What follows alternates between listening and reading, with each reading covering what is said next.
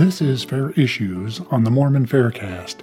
This week's article is entitled Keeping the Faith Great Lakes Book of Mormon Geography by Michael R. Ash. Read by Ned Scarisbrick. This and other articles by Michael Ash can be found at DeseretNews.com. This article was used by permission of the author and the Deseret News. Beginning in the early 1990s, several Latter day Saints jumped on the Great Lakes Book of Mormon geography bandwagon. Because the Great Lakes and Mesoamerican models are by far the two most popular, I plan to spend the next several issues discussing them. The first Latter day Saint to publish a Great Lakes model appears to be Delbert Curtis, who in 1988 published the booklet The Land of the Nephites. In 1993, he expanded his argument in a book called Christ in North America. Since 1988, other Latter day Saint authors have also promoted their version of the Great Lakes model. These include Duane Aston, Return to Cumorah, 1998, and The Other Side of Cumorah in 2003.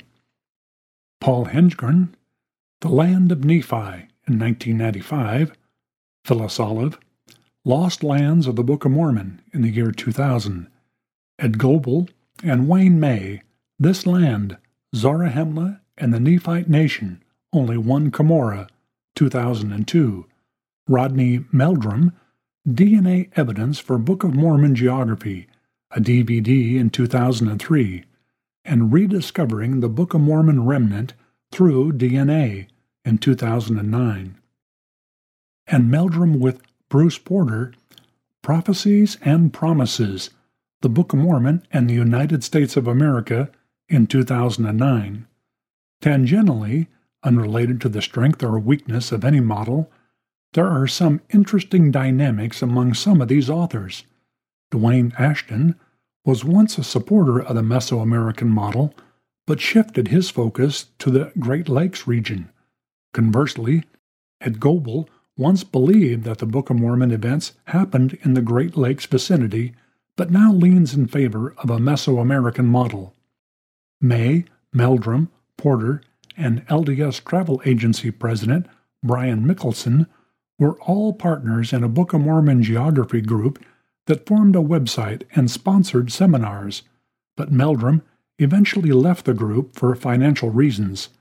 According to Michael De Groote's Deseret News article, Due to disputes in the sharing of profits, Meldrum decided to host his own conference. Rod does for a living, Porter told the Deseret News, and everybody has a right to earn a living. The quality of arguments for a Great Lakes model varies from proponent to proponent and ranges from scholarly and informed to naive and uninformed. Common arguments that can be found in the works of several advocates include the following 1. The word lake is never used in the Book of Mormon, other than metaphorically. The word sea could easily refer to lakes, just as the Dead Sea doesn't denote an actual sea, therefore, the Great Lakes could be Book of Mormon seas. Number 2.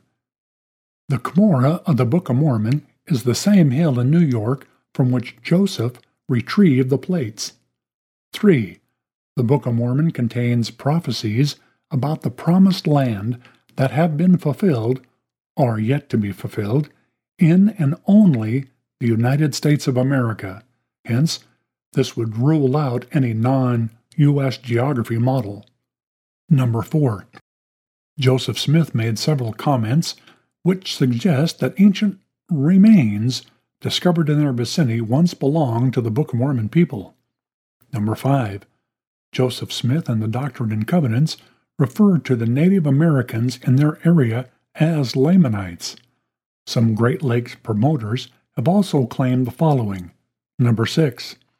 DNA science gives strong indications that some Native Americans, specifically those in one Great Lakes model, are descendants of Middle Eastern nations Number 7. Some ancient American artifacts, specifically those known as the Michigan relics, provide powerful evidence that the Bible was known in pre Columbian American Northeast. In the next few issues, I'd like to address the five most common claims that seem to support the Great Lakes model, but in this issue, I will address the last two topics on the list DNA and the Michigan relics. In several earlier articles, I demonstrated that DNA cannot currently and might not ever be able to verify the Book of Mormon. Those who claim otherwise, or who claim that DNA supports their particular geographic model, buttress their claims by cherry picking scientific quotes and distorting their context while actually rejecting the very science behind DNA research. In a recent review of the topic, published by BYU's Maxwell Institute, Dr. Gregory Smith details why the DNA proves the Book of Mormon claim is false. The Michigan relics are a loose collection of copper, slate, and clay pieces discovered in the Hopewell Indian mounds of Michigan from the late 19th century until the 1920s. Many of these relics are inscribed with various Old World or support Old World texts or with glyphs depicting various scenes from the Bible. The problem is that the relics are all fakes, hoaxes produced, buried, and discovered and marketed by several men looking for fame and fortune. After carefully examining the relics, Elder James Talmage, a scientist and apostle, declared them to be blatant forgeries. Several non LDS scientists have agreed. The Michigan relics do not support the Book of Mormon or one particular geography, and it is deceptive to suggest that they do. If you like this podcast, you can help promote it by subscribing to it in iTunes or by rating it and writing a review.